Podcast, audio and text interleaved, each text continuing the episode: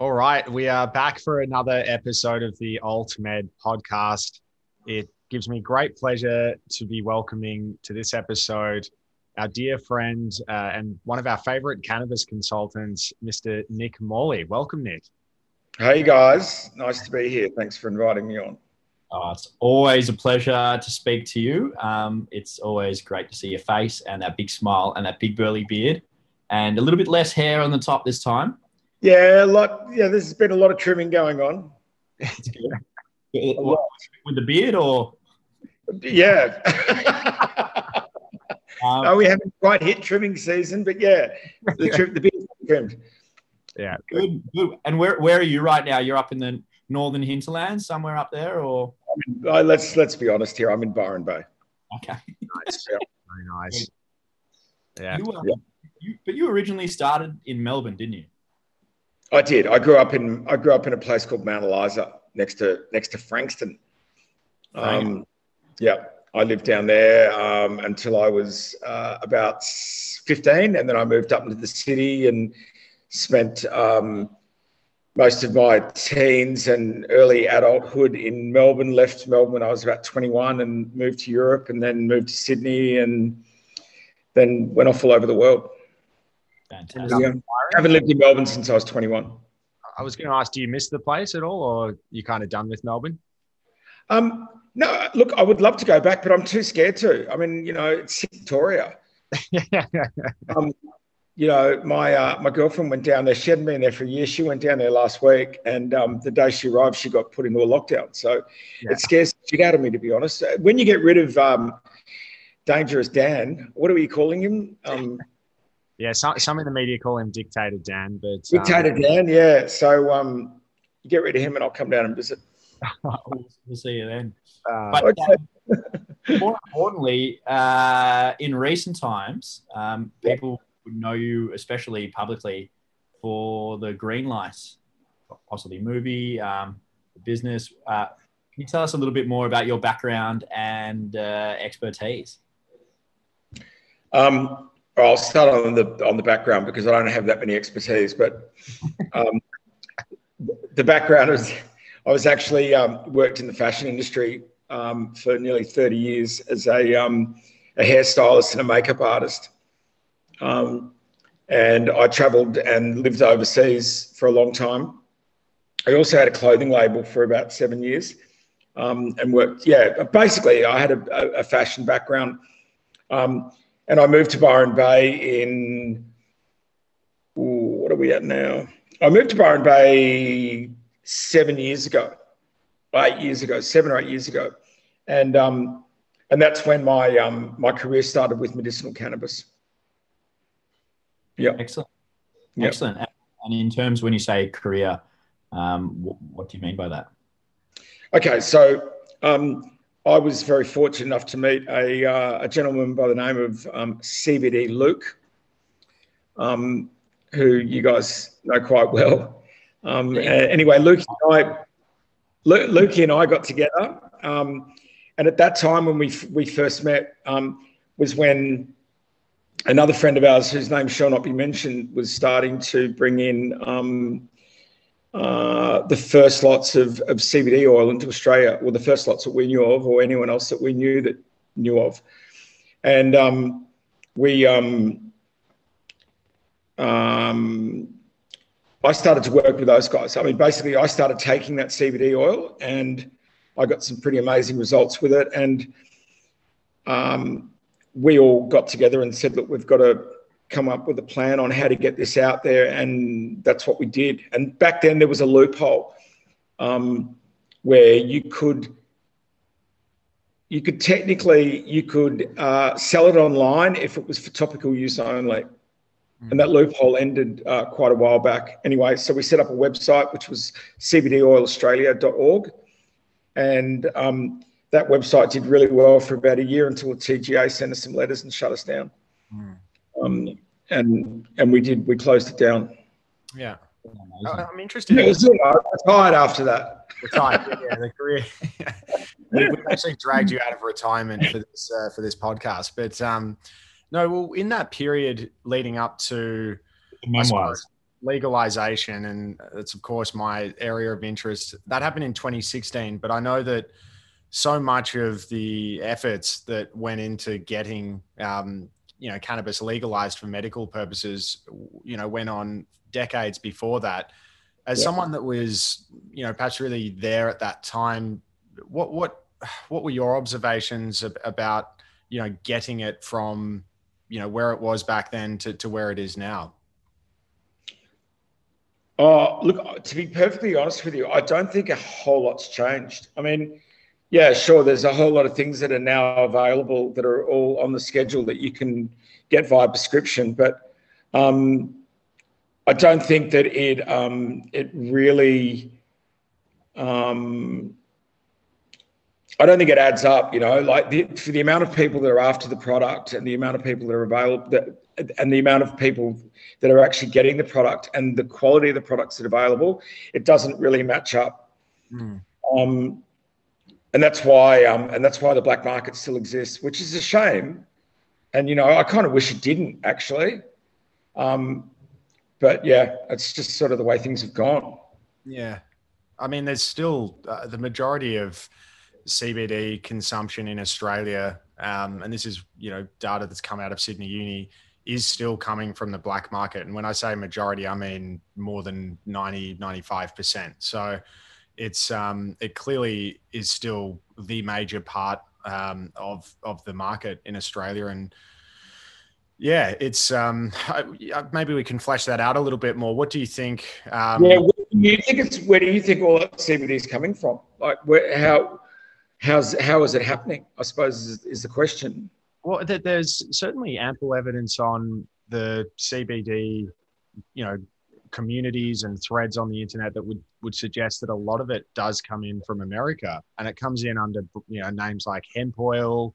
Um, you know, lots of this will just avoid detection, and and I know that um, you know there would be people manufacturing or companies manufacturing it legitimately here in Australia that uh, perhaps up in arms, but but clearly, you know, if it's a pricing um, issue, accessing legally, um, there is clearly at this point in time still a really, really large demand for for black market. Perhaps I, I, don't know if you have any thoughts on what are some of the the drivers of that. Is it price? Is it the the product mix that you can get on the black market that you might not otherwise be able to get legally with a prescription? Okay, so interesting. In, interestingly enough, I had a meeting yesterday with um, with a couple that were um, that were new patients, or we've been treating them for about four months and they did a road trip from Melbourne and they came up here and they sort of did the whole travel around the northern rivers and they went to Nimbin, they went to Mullum, they went to Byron and they sort of checked out and saw what products were available. And out of their bag, they pulled out all these bottles of all these different products. And not one of them was from overseas. They were all locally produced products. And I got to sort of smell them and sample them and see what they had. And it seems that there is a lot of farms now that are actually producing CBD oil. Um, they're doing it under, yeah, they're doing. I mean, I, I think there's a lot of people that have got hemp licenses that are actually have got their own extraction methods, and they seem to be skirting around the authorities. And and I don't want to name names, but you know, like there's there's certain farms that are out, you know, in the northern rivers that are um, producing actually a really, really quality product. I don't know what their ext- oh, I do know what their extraction is. It's butane extraction. I don't know of any any CO2 extraction up here, but there's def- there's definitely people that are growing like good organic CBD buds and extracting it and making a really like it seemed to me like a really good quality CBD oil. Um, how much of it has been tested in laboratories? I don't know. Um, I personally don't work with anything that hasn't been tested. Um, so it would be interesting, you know, and yeah, like you go to the hemp embassy, um, they you know, they carry quite a lot of different brands in there or different types. I don't even know if you can call most of them brands. And um, it'd be interesting to know who they all are, you know, but there's definitely no proof of any sort of lab testing on any of the bottles. But I must say that quite a lot of the product tasted and smelt pretty good. Interesting. And yeah. and it's coming domestically too. That I mean, I had always just presumed that a large amount of the black market was being serviced by um, imports, but um, yeah. no, there's a lot of growers. There's a lot of growers that are that are that have have gotten onto it. You know, there's a lot of growers that are like, oh, you know, that they. I think I don't know whether they feel like they won't get in as much trouble if they're caught with a hemp crop, or um, yeah, like I know black market growers that are actually growing hemp and extracting CBD to sell, as opposed to like growing weed and selling pounds. Interesting. Yeah. Well, I think, um, yeah, I, I, I think if you assume that people are importing under the guise of hemp, then you must assume people are growing under the guise of hemp. For and sure. I, I, I knew that to be true, at least in New South Wales. There's, there's, I've heard that there's quite a few. They're not hiding. Yeah, they're yeah, like yeah. they're not, they're in plain sight. Yeah. Uh, Do we name names on this podcast or? Yeah, not not really. Bottles and show you know? but um, it's more just more more about um, just kind of g- general things that you might have seen, or obviously you've been around it for a long time, especially in the Australian scene. Um, so and we're wanting to kind of let people know the experience of others because at the moment we're still waiting on a, lot of clinical data to come through and until then we need to ba- well most people are basing their information off anecdotes and the and what other people are reporting and I can't think of anyone who's had more experience with that in the Australian landscape. So, in terms of that, you've been around it for a long time. What kind of things do patients or people tell you that that um, you know these things have done for them? Um, good question. Um, lately, we're seeing a huge influx of, um, of people um, needing help with mental health, so depression and anxiety. And CBD seems to be really, really good for that. Um, sleep and sleep issues, THC and CBD, awesome for that. Um, uh, a lot of we see a lot of issues related around either cancer or treatments and side effects caused by cancer treatments. And uh, CBD and THC seem to be really good for that. Um, dementia and Alzheimer's, CBD seems to be really good for that. Um, topicals um, for arthritis and pain relief, um, back pains, um, nerve pain, people with shingles, CBD and THC topically seems to be good for that. Um, I mean, look, it's just the list goes on. It's it's actually quite phenomenal. Amazing. Yeah. Just yeah. with, I mean, the mythically or otherwise, there's always been an association with that, yeah, Northern Rivers region of, of New South Wales um, having an affinity with um, with cannabis. I mean, do you tend to find that that people up in up in those parts generally have a, a really good kind of knowledge base about you know CBD and other cannabinoids in the in the plant, or is it still? Do you feel like education is just an ongoing you know part of of medical cannabis? Yeah, I think they do. Um, absolutely. I mean, look, I actually keep to myself these days. I don't spend a whole lot of time going out to Nimbin and going to seminars and all that stuff. I'm, you know, I'm pretty busy running a my practice. Um, and you know, I've got a team that works with me, um, and we kind of keep to ourselves now.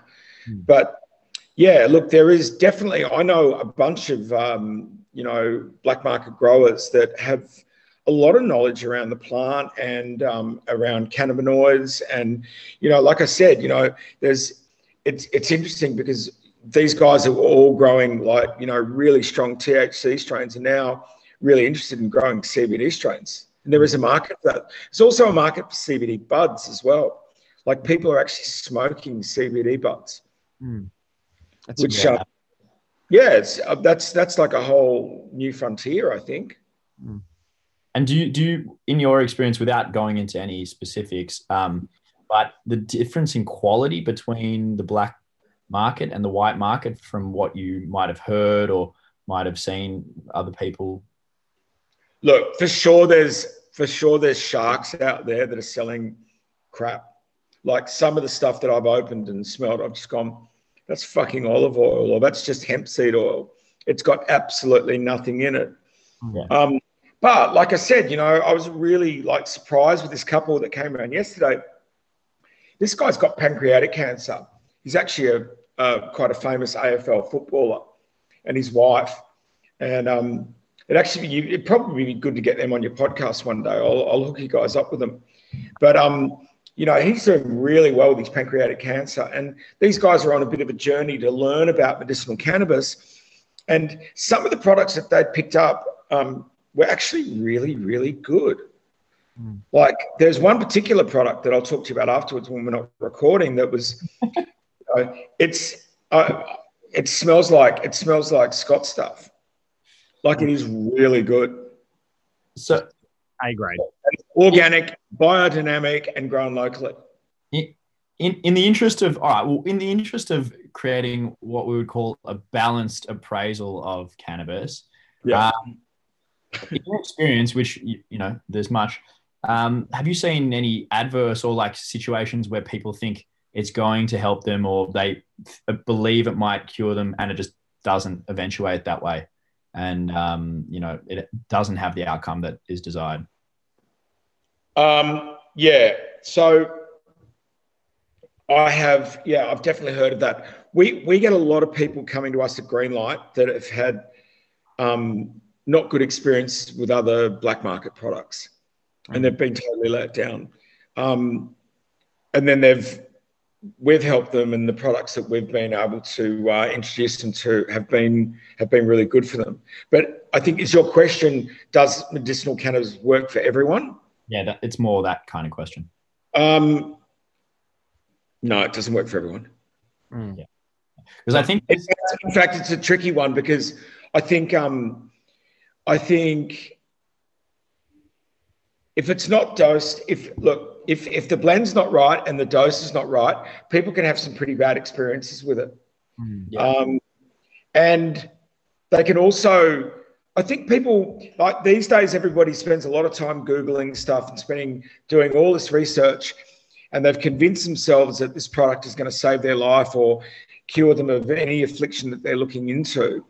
And um, it's some it's not as easy as that you know like it's not like take some cbd oil and your problems are solved i mean change your diet change the way you sleep don't spend as much time on your phone and your computer like you know what i mean hmm. um, i think it there's a lot of expectations around it yeah. maybe too many because it's been you know sold as this you know the saving grace of the planet but it's it, it's not that but it's definitely a powerful and um, you know, very important medicine that needs to be researched more. There needs to be more research. Yeah, absolutely. I think I remember um, a scene from the film that you put out the other year, the Green Light, um, where you were saying that people come and you know you have some experiences with people who do see benefits from from cannabis and really get a lot out of it, and then you have those cases where people are expecting to have some kind of miracle cure and it doesn't eventuate and you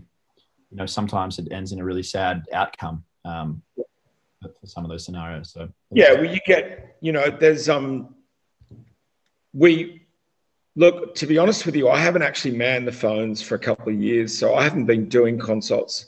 I've just started doing them again. But when i was doing them i was dealing with a lot of cancer patients. And i would say like seven out of 10 of those cancer patients are people that have been told that there is absolutely no hope for them. And you, they, you're sort of the end of the line, the last thing that can help them and save them.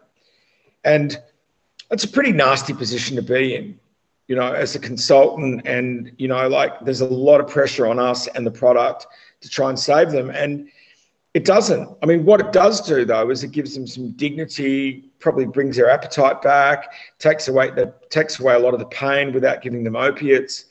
It can definitely provide them with comfort, but you know, it's it's not it's not a sure thing for saving people from cancer. That's for sure.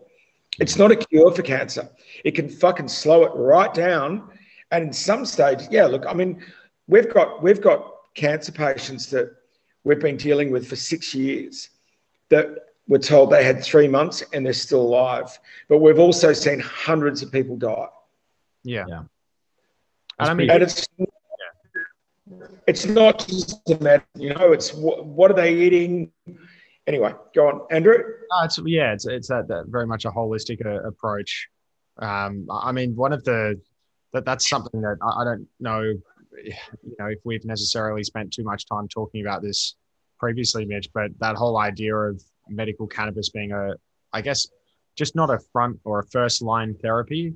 So for anyone who, um, I guess, is is seeking access to medical cannabis, um, you know, when you see your GP, um, you know, it, it, they're that's one of the criteria. They're going to ask you, Yeah. have In you failed? Yeah, in Australia, you know, have you failed on a conventional medicine first up? So, uh, you know, it, that'll vary obviously depending on on what indication you're presenting with, but it's um I think I think you know it's still treated very much as you know this is not your first one. You know, you can maybe try it on your second one, or otherwise it's relegated as your sort of your hail mary last line of therapy. Yeah, yeah, and look, to be honest with you, I actually think that in a lot of cases, when if you get an early diagnosis for cancer, I think that if you were to treat it purely with uh, with CBD and THC, you'd have a good chance of knocking it into remission straight away. In a lot of cases, Hmm. um, the problem is with um, with most therapies now that are. I mean, if we're talking about cancer, which we are, um, you know, you've got you've got three options. You've got immunotherapy, you've got chemotherapy, and you've got radiation, and all of them are dangerous Mm. and not good for you. Where cannabis is completely safe. So, I think it should be a first line therapy. Like people should be given that option to try that for three months or six months before they start giving them everything else. To me, that makes perfect sense. Hmm. Um, I- Do you think though that even just the idea of, um, you know, oncologists warming to that idea, and and you know, oncology, like every discipline of medicine, is is informed by the strength of of clinical trial data um, and what they're used to. Do you think it would be difficult to even, you know, skirt with the idea of of getting clinical trials in oncology? because they absolutely need them. yeah, They totally need them. And yeah, and I'd, I'd be more than happy to share my um, all our all our information that we've got. I mean, we've collected a lot of data over the years of all the patients that we've worked with. Hmm. I mean, you know, we could talk about um, uh, retinoblastoma, which is like a, a form of tumors that grow on eyes, and we've had quite a lot of cases of that with really really young children. And the uh, and the oncologists are trying to treat it with chemotherapy, and the kids start dying. You know, like you, you're giving two, three, four year old children um, high doses of chemotherapy, and they're literally fucking dying. Hmm. Whereas we've had incredible results giving these kids THC and CBD, and they're perfectly healthy and they survive. Um, they survive the cancer. yeah, So there needs to be a trial done for that. I mean, you know, like we've done a lot of work with people with glioblastomas, you know, which is a really aggressive brain cancer. Look, CBD and THC doesn't cure it, but it fucking slows it right down. And you know, normally people that get a glioblastoma, the you know, if they have an operation and they get it removed, it normally grows back within three or four months. Then they have to get it done again and done again. But if you get them on these high doses of CBD and THC, you know, it'll, they might have to have, have an operation a year later or two years later. They instead of surviving that cancer by, you know, if it, normally they say you've got a year to live, you might live for three or four years if you're using medicinal cannabis. Hmm.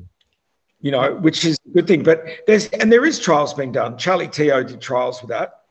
Hmm. Um, and there isn't more ongoing trials. I mean, I'm actually not that up to date with it at the moment. I've kind of just gone, fuck, I just can't be bothered reading about it all now. I just want to help the people we're working with.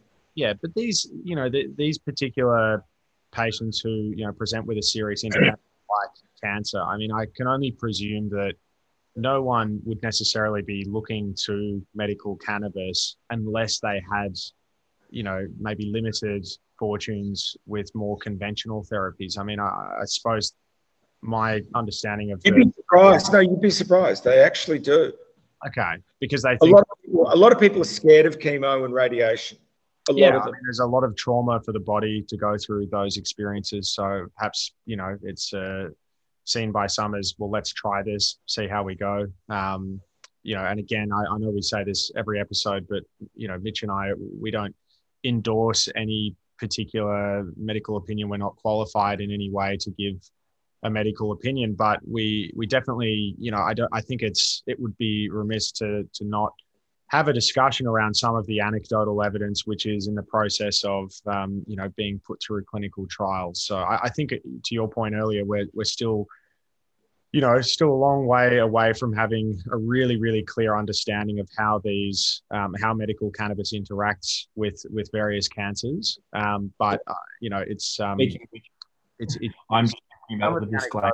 evidence is intriguing. Was that a disclaimer, Mitch? Like a full full Yeah, legal- I'm just thinking about all the Can you add me disclaimers. on that disclaimer as well, please?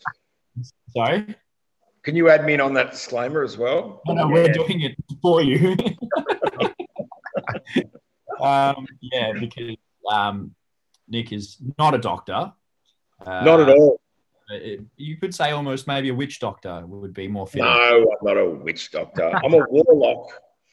Hey, before What would we, um, one- one thing that we spend we spend so much time talking about medical cannabis, but I'm just interested in the I guess the integrative, just holistic medicine. I know that's an area of interest for you, Nick. I mean, do you, with uh, some of the you know people that you've met along the journey who are you know in looking for some sort of maybe plant-based intervention to help them with their health. Uh, what are some of the other uh, medicines that that are that form part of your interest? My personal interest. Yeah, or Yeah. Um, not things that I um, not things that I would prescribe or offer to people, but things that have been personally interesting to me. Um, has been ayahuasca, absolutely. Um, psilocybin, um, lots of different types of mushrooms, um, 5-MeO DMT, Yeah. um, which is toad medicine, um, uh, cactus. that that five MEOs that that's literally a a compound that just occurs naturally in toads. Is that right? It is, yeah. It comes from a Sonoran desert toad. Um, it's a it's a venom that's extracted. Um, it's a fear response in in Sonoran desert toads, and it's um they they uh, they harvest it by like scaring the toads. They squirt it onto a glass pane. They dry it in the sun, and it looks like snot. They scrape it off, and then that is then um, put into a pipe and smoked. Uh, they also make it in a lab. There's also like a pharmaceutical version of the 5-MeO, but I think um, I haven't tried the. Hey, Sounds cheap. I was going to say the first method sounded GMP. I was just Or listening. like uh, you know, pharmaceutical grade straight out of the toad. not from the toad. straight from the, the toad's glands onto the glass uh, GMP facility. Amazing. Yeah, I don't think there's too much GMP ayahuasca out there available either. I know if you see the way they make that stuff out in the pots, you know.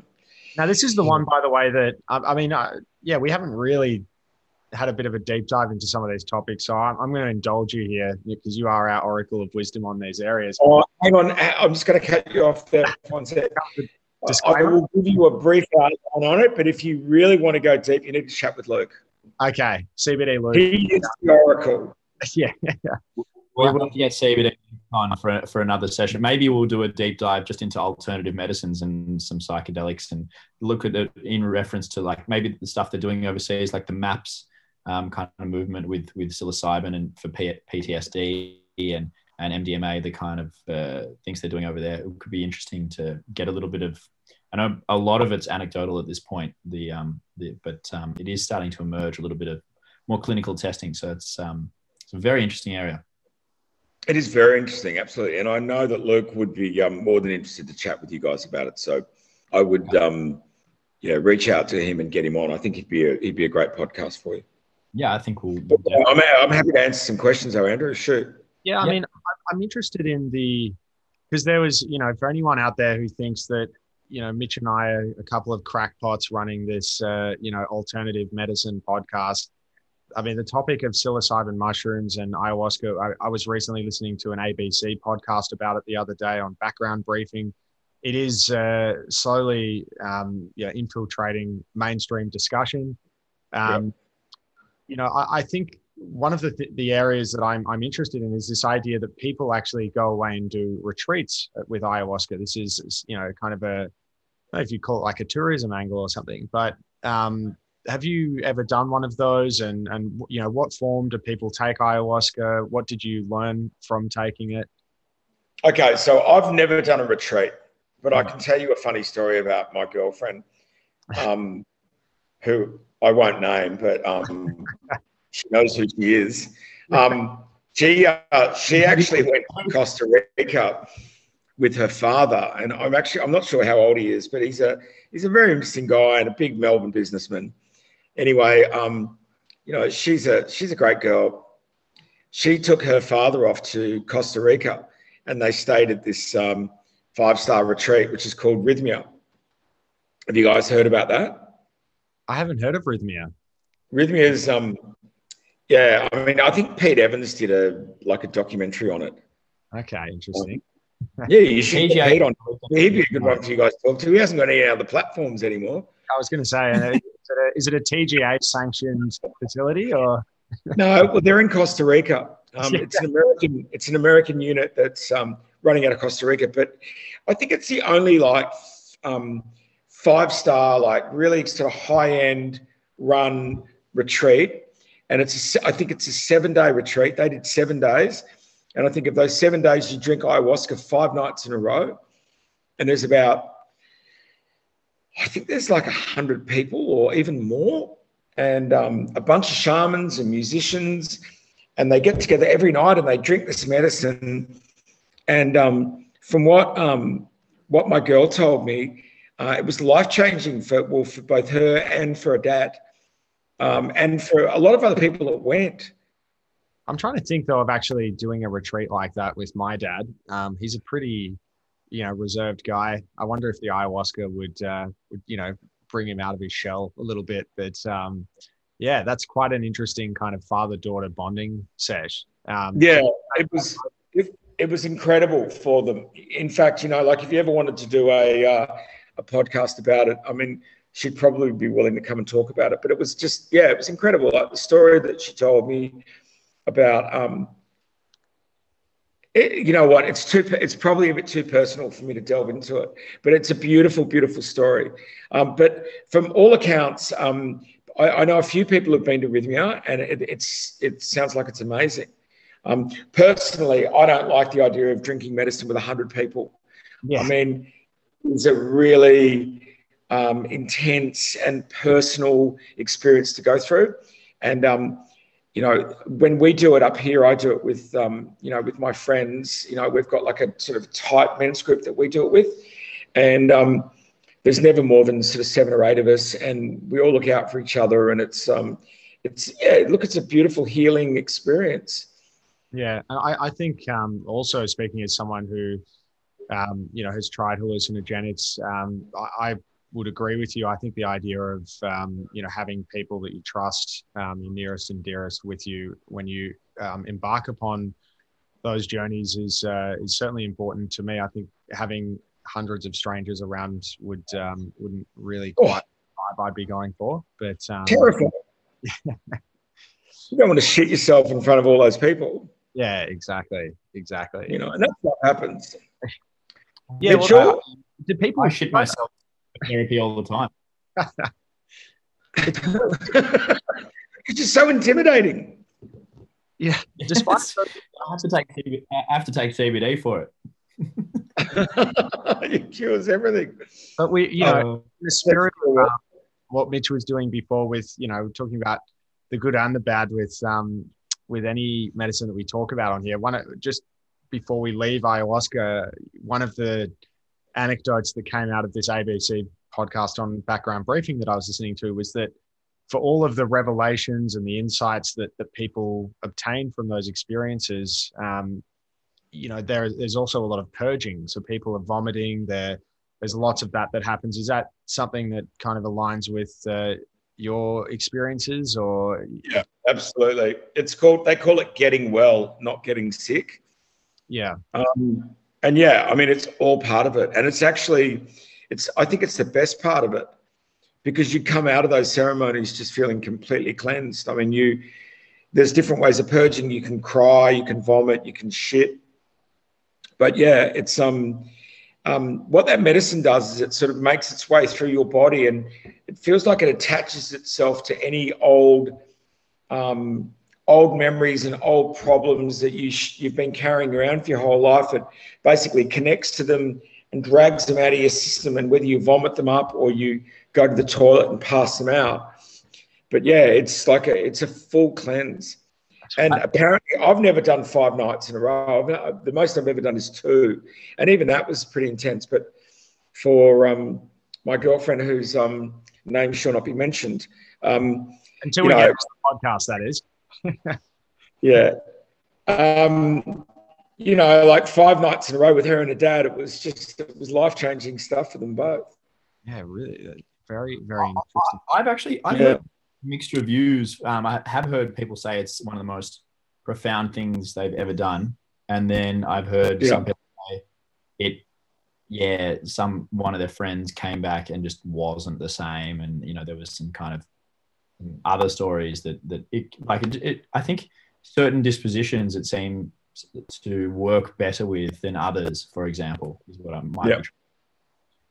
Yeah, I've um I've heard of people um, having, well, I, I, personally have had some really bad times on it. Mm. Um, it's been some of the most difficult nights of my life, actually. Um, but I think, you know, that was because I was probably meant to learn some pretty hard lessons. But um, yeah, look, I've, I've heard of people not dealing well afterwards either. I mean, look, psychedelics are a slippery slope. You know, they're not for everyone. I mean, you know, you hear a lot about people taking LSD and never being the same as well. Um, you know, you got to remember that ayahuasca is a really, really powerful psychedelic. So is, you know, psilocybin when it's taken. You take five grams of psilocybin, that's, you know, that's pretty serious stuff.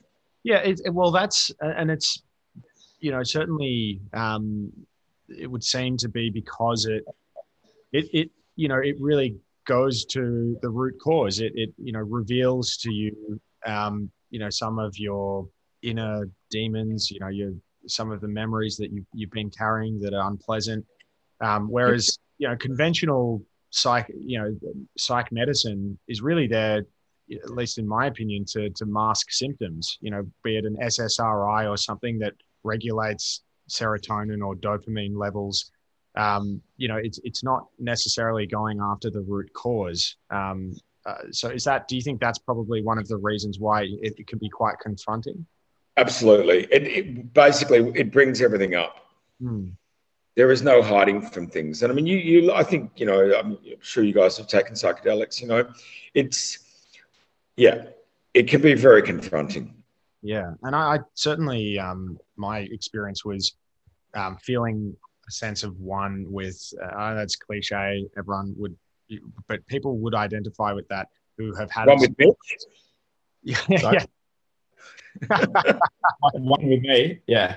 one with Mitch, one with the whole family. I just everyone was just all interconnected um, in a big way. But you it's know, a beautiful it, feeling. Yeah, it is, and you know, really appreciating almost in a way your insignificance and how um, so how you're such a small part of of the the overall bigger picture. But um, yeah, we will get Luke on to to to do a full deep dive into this because I'm sure he will have many many more insights as well to um, to contribute. Yeah, well, you won't have to say much because he uh, you won't get a word in. Yeah, but it's all good. It's uh, talk the uh, legs off uh, a doc- donkey and probably the back leg. yeah, but you know what? Like he, he doesn't he doesn't say anything that's not worth saying. Like he thinks about everything before it comes out of his mouth. He's a very, very bright person. Yeah, no, big fans of. Uh, definitely. Well, it just it, we're talking about Luke, and I know we briefly talked about the movie before, but you, you did a bit of a media blitz after it. I, I remember you were on Triple J and, and a few did a few appearances. Um, do you feel as though uh, you know, people know you now around town. Are you getting a bit more of a, of a profile? People are coming to you, or has, has nothing necessarily changed since the movie?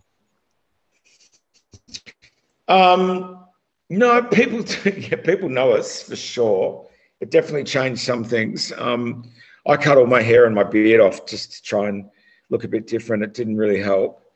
Um, Luke definitely gets recognised and he doesn't like it at all. I had a really funny experience. I um, I had my license suspended for losing points um, a while back, and while I'd lost my license, I um, got myself in a position where I had to hitchhike out of Byron Bay one afternoon back home, and um, I stood out there for like two minutes, and this guy pulled me pulled over, and he said, you know, said, "Hey, you Nick?" And I went, "Yeah." And he goes, oh, "I just saw your movie last night. Jump in." And you know, he drove me all the way home. You know, he drove me like seven kilometers out of his way.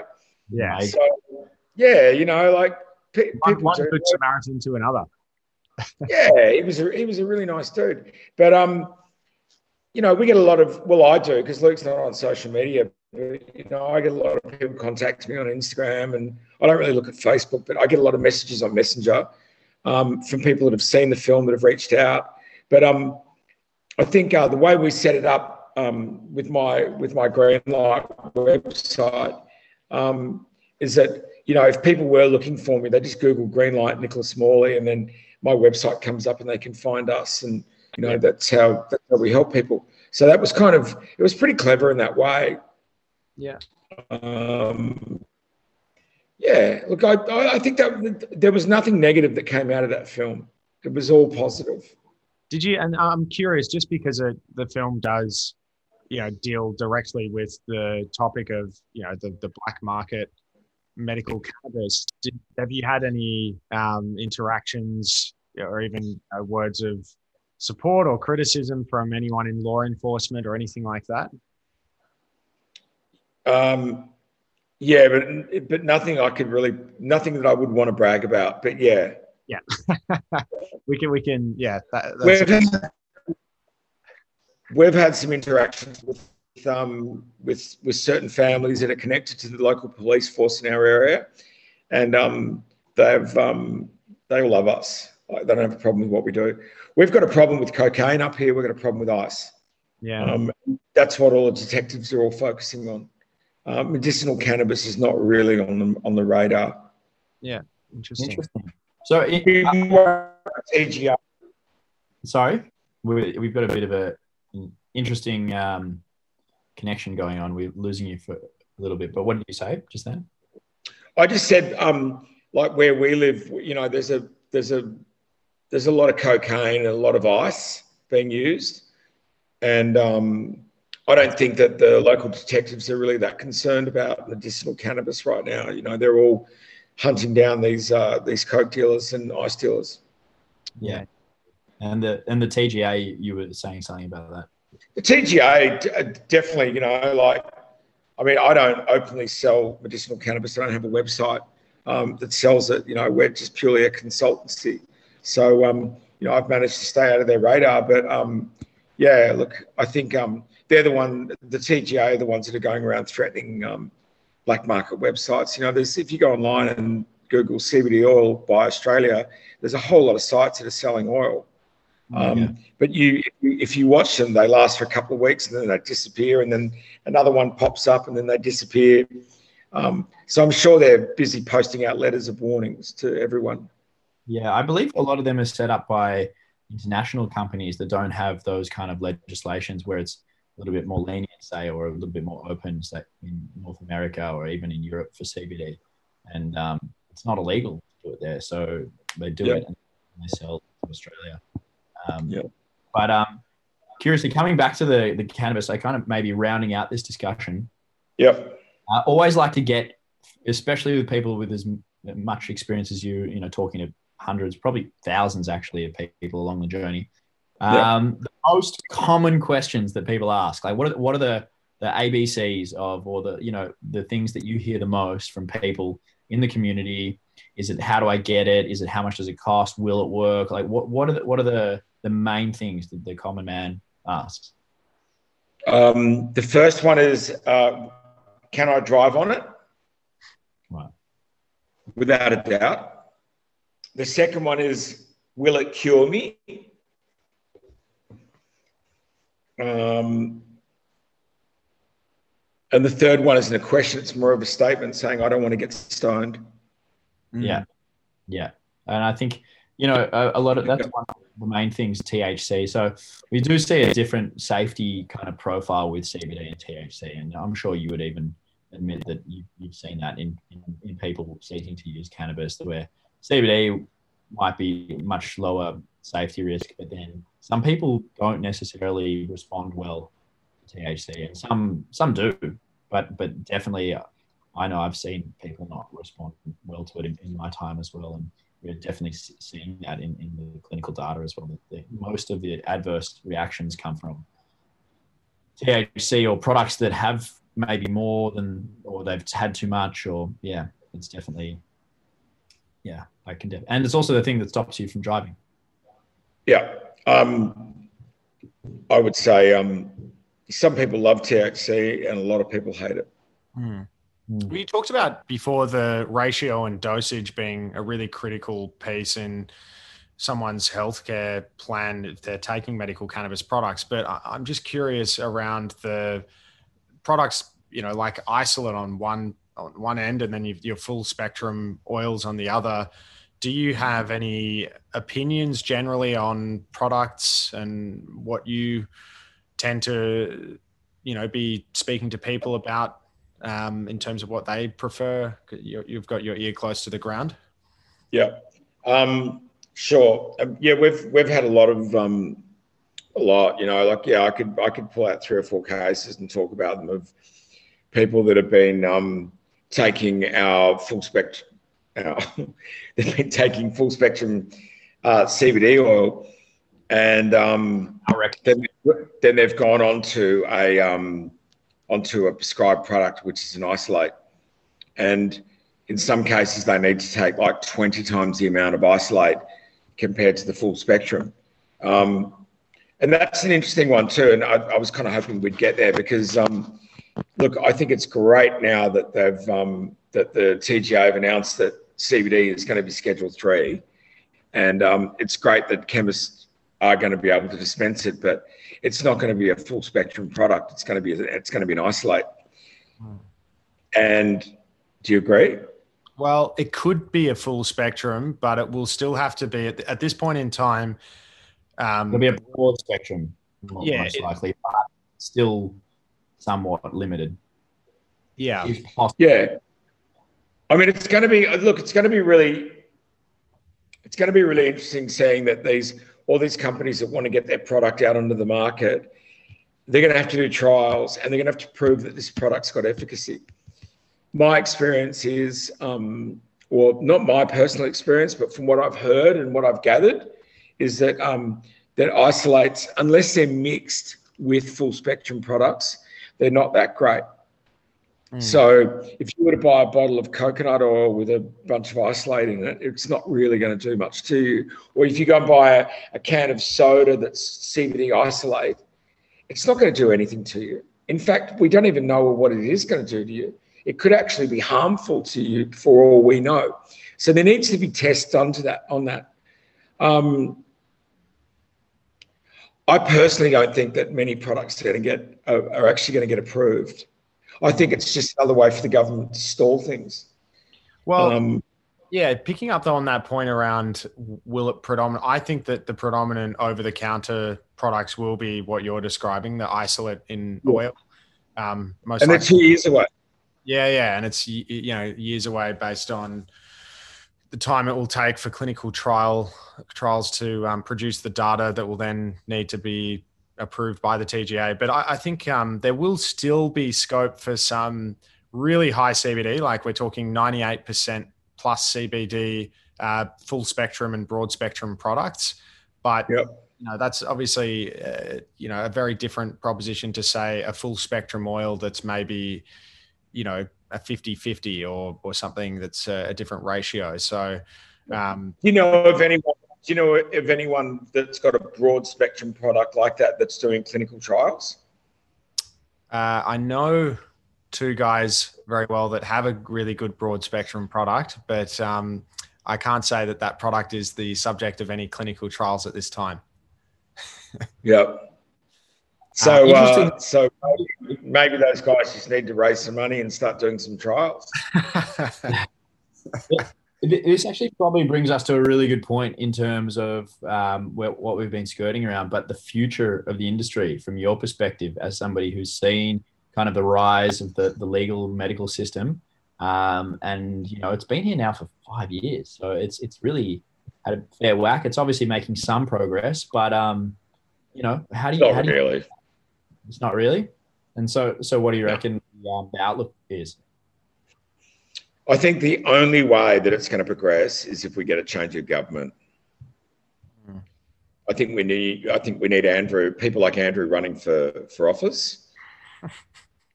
um, we need to change things up because whoever's in charge at the moment is just not doing anything. I thought that the craziest thing that we had discussed on this podcast so far was some of the ayahuasca anecdotes, but um, yeah, talking having some say in Parliament uh, it sounds terrifying. But um, oh, come on, Andrew, you absolutely pull it in there. No, I, I think um, yeah, I, GMP toad. GMP. you imagine, Andrew? He would be amazing. Andrew, have you uh, followed up those leads I sent you? I do. Yeah, I um, no, I, I'm a yeah. We have a, a mutual fondness for Fiona Patten, the upper house member in, in Victoria, who has just done so many um, wonderful things. Uh, I think in just performing lots of really bad drug laws um, that were previously in place. I know Victoria was a couple of decades behind New South Wales with safe injecting rooms and, and you know, she was instrumental with access to medical cannabis, um, the euthanasia, voluntary assisted dying legislation. So, you know, we have some really good voices in Parliament, but I agree. I think we need more, and and you know, certainly um, while we have you know socially conservative governments um, that are perhaps more interested in um, law enforcement uh, approach to drugs, you know, we're not really going to see the industry flourish. Um, I, I, think I always look at Australia as a case study as compared to the US, and I guess pitching all of the legal products in Australia to that higher um, you know, GMP pharmaceutical grade means that the the people that really get to participate in the industry have to be, you know, really well funded companies that are well resourced.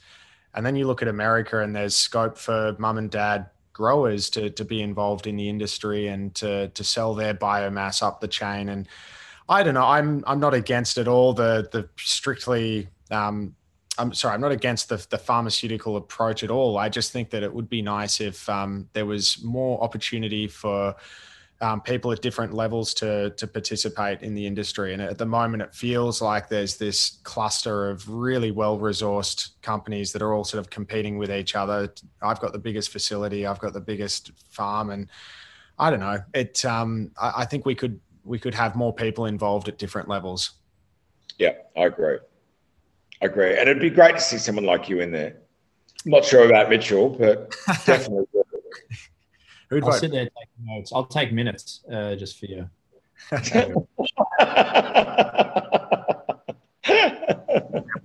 oh, Mitchy. If we had a, if, we, if there was a need to have a, um, you know, one of the best DJs in the country you know, getting everyone in the spirit of of, uh, of a question time or something. I could see Mitch having a little cameo DJ role in Parliament.